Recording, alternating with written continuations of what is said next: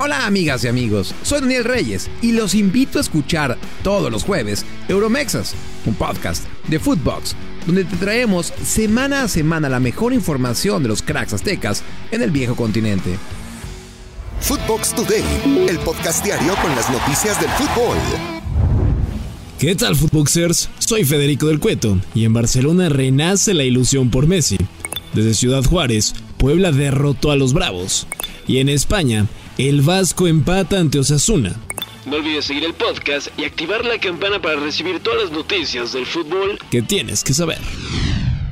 Ilusión azulgrana.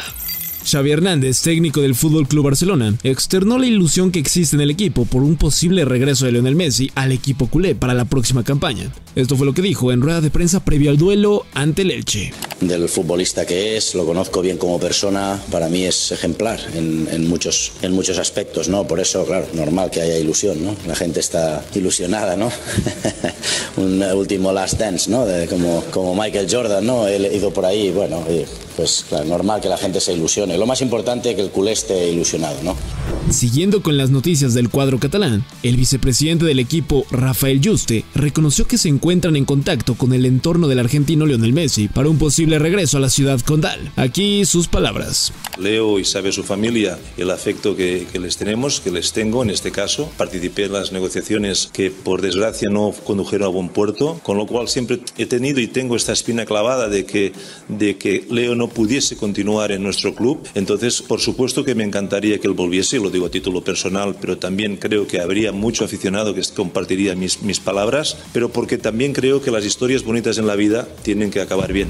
Igualdad en Aguascalientes. Necaxa empató 0 por 0 ante Santos Laguna en un partido celebrado en el Estadio Victoria. Con este resultado, ambos equipos se mantienen con aspiraciones de clasificar a la postemporada. Los hidrocálidos llegaron a 13 puntos, mientras que los de la Laguna alcanzaron las 16 unidades. Esto dijo el técnico de Necaxa, Andrés Lilini, después del empate. Nos falta, nos falta siempre algo, para ganar, pero bueno, ustedes lo ven, el esfuerzo es máximo, hay un rival que siempre juega y tiene un poderío es un ataque muy importante, creo que eh, defensivamente como mejor que ofensivamente y, eh, y, creo que tenemos que mantener esto para los partidos que se vienen, empezar de atrás para adelante, si queremos ganar. Triunfo Camotero. El equipo de Puebla consiguió tres puntos muy valiosos en su visita a Ciudad Juárez al derrotar 2 por 0 a los Bravos. Martín Barragán abrió el marcador al minuto 70 por la vía del penal y Federico Mancuello cerró la victoria al 97 de partido. Con este triunfo, los poblanos llegaron a 16 unidades y aspiran a jugar la reclasificación en casa. Por otro lado, los Bravos se quedaron únicamente con 13 puntos. Empate para el Vasco. Mallorca y Osasuna empataron 0 a 0 en el arranque de la jornada 27 de la Liga en España, en un duelo disputado en la casa del Mallorca. Con este resultado, el equipo dirigido por Javier Aguirre llegó a 33 puntos, mientras que los rojillos alcanzaron las 35 unidades. Escuchemos lo que dijo el mexicano después del compromiso. Sí, sí, el año pasado teníamos a falta de nueve partidos, teníamos 26 puntos y hoy a falta de 10 tenemos 33. Creo que está, eso habla por sí solo. Por lo demás, esto sí doy por bueno el punto, por supuesto que doy por un punto. Con, con 10, con 11 es muy complicado, con 10 mucho más. Tecatito recae.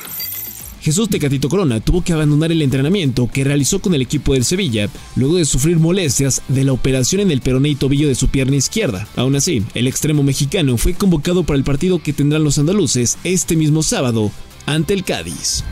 Jürgen Damm alza la voz. El volante mexicano de América, Jürgen Damm, dio su versión de por qué entrenó el jueves pasado con la sub-20 de las Águilas, previo al partido que tendrán esta noche frente a los Esmeraldas de León. Aquí las palabras del ex de Pachuca.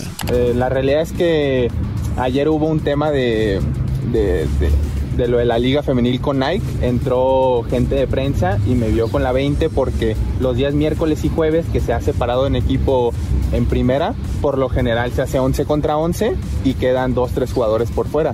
Entonces en esos lapsos, los que no estamos dentro de ese 11 contra 11, entrenamos allá. Entonces como me vieron seguramente dijeron, ah, está con la 20, pero no, para nada, este, yo estoy con el primer equipo, entrenando, haciendo las cosas bien y bueno, esperando mi oportunidad. Creo que lo más importante es que, que al equipo le vaya bien.